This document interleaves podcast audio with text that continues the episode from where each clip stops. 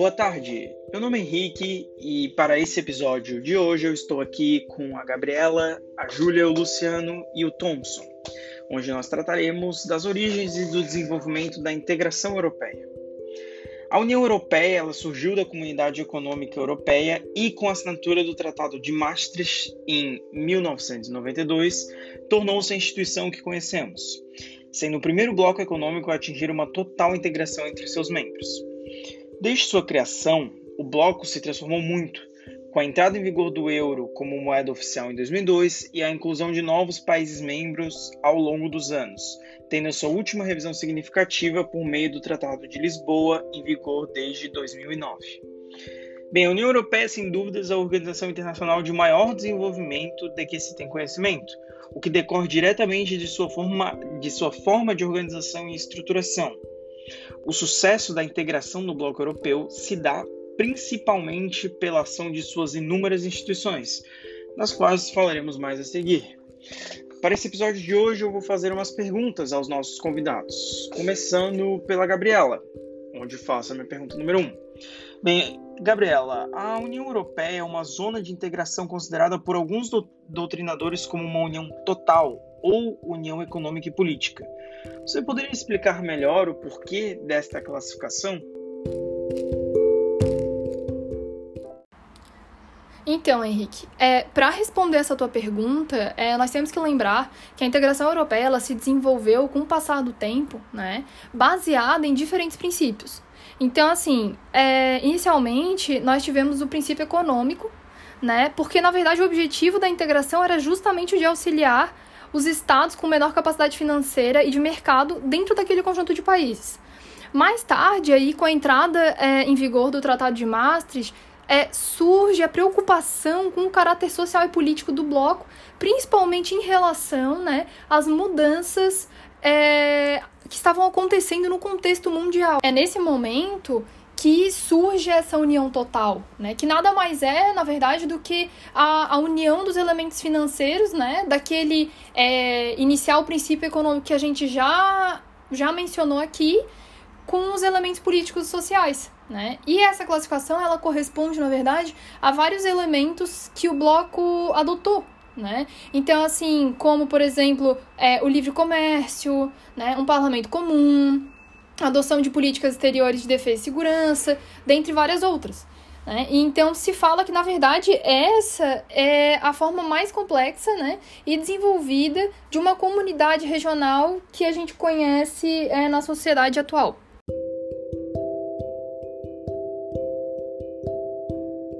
Certo, Gabriela, muito obrigado pela sua resposta. E agora nós partimos para a pergunta número 2 deste nosso podcast. Bem, nós conversamos sobre os diferentes fundamentos para a integração europeia. E agora minha pergunta se direciona à nossa convidada Júlia. Júlia, referente a isso, existe alguma forma de divisão entre as instituições da União Europeia? E como essa divisão funciona?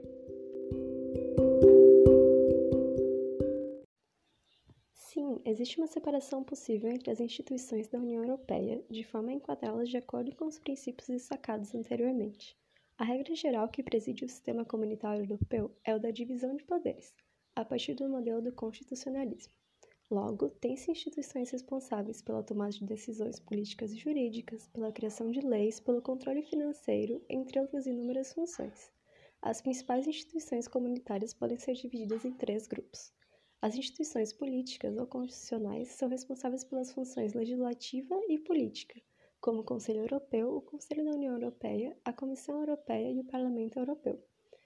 As instituições sociais ou não políticas são responsáveis pela função judicial, como o Tribunal de Justiça Europeu e o Tribunal de Contas Europeu.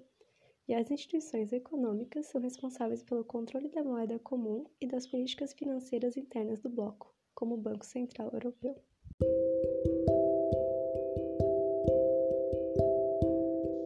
Muito obrigado, Júlia, pela sua participação. E agora eu parto para a pergunta número 3, que se direciona para o nosso outro convidado, Luciano.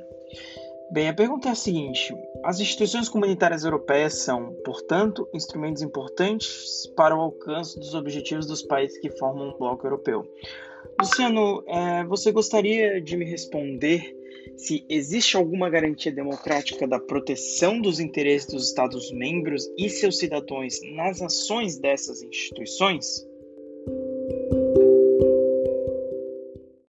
Sim, o procedimento das instituições ele é regido de forma democrática, em que cada um dos órgãos representa uma série de interesses. Entre esses órgãos tem os políticos, os não políticos, como o Tribunal de, o Tribunal de Justiça e o Tribunal de Contas, e o Banco Central Europeu, é, que é a instituição financeira. Nos grupos, órgãos políticos, temos o Conselho Europeu, que é formado por dirigentes nacionais e defende as prioridades da União Europeia, a Comissão da União Europeia, que é composta pelos ministros indicados por cada Estado-membro, representa os interesses da União Europeia como um todo, é, também o Conselho da União Europeia, que é possível aos Estados-membros a defesa de seus próprios interesses, e por último o Parlamento Europeu, que representa os interesses dos cidadãos dos Estados-membros, sendo seus deputados eleitos diretamente em seus países de origem a cada cinco anos.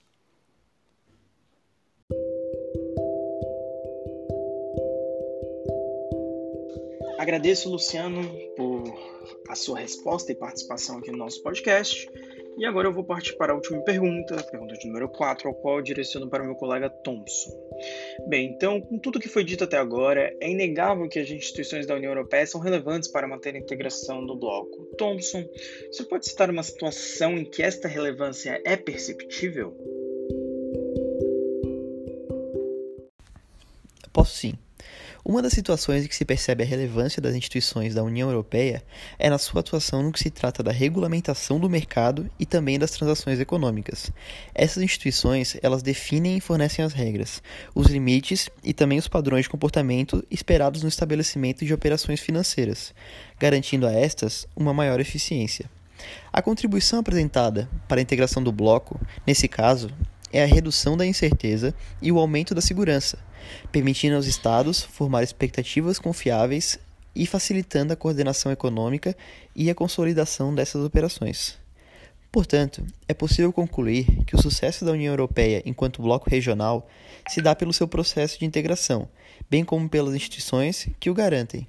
Esse modelo organizacional deve sim ser estudado e pode servir como inspiração para outros acordos regionais que venham buscar o status da União Econômica e Política, com adaptações, é claro, ao contexto de cada região.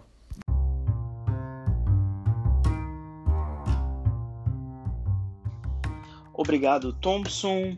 Essa foi então, pessoal, a nossa apresentação do podcast Direito e Política na União Europeia.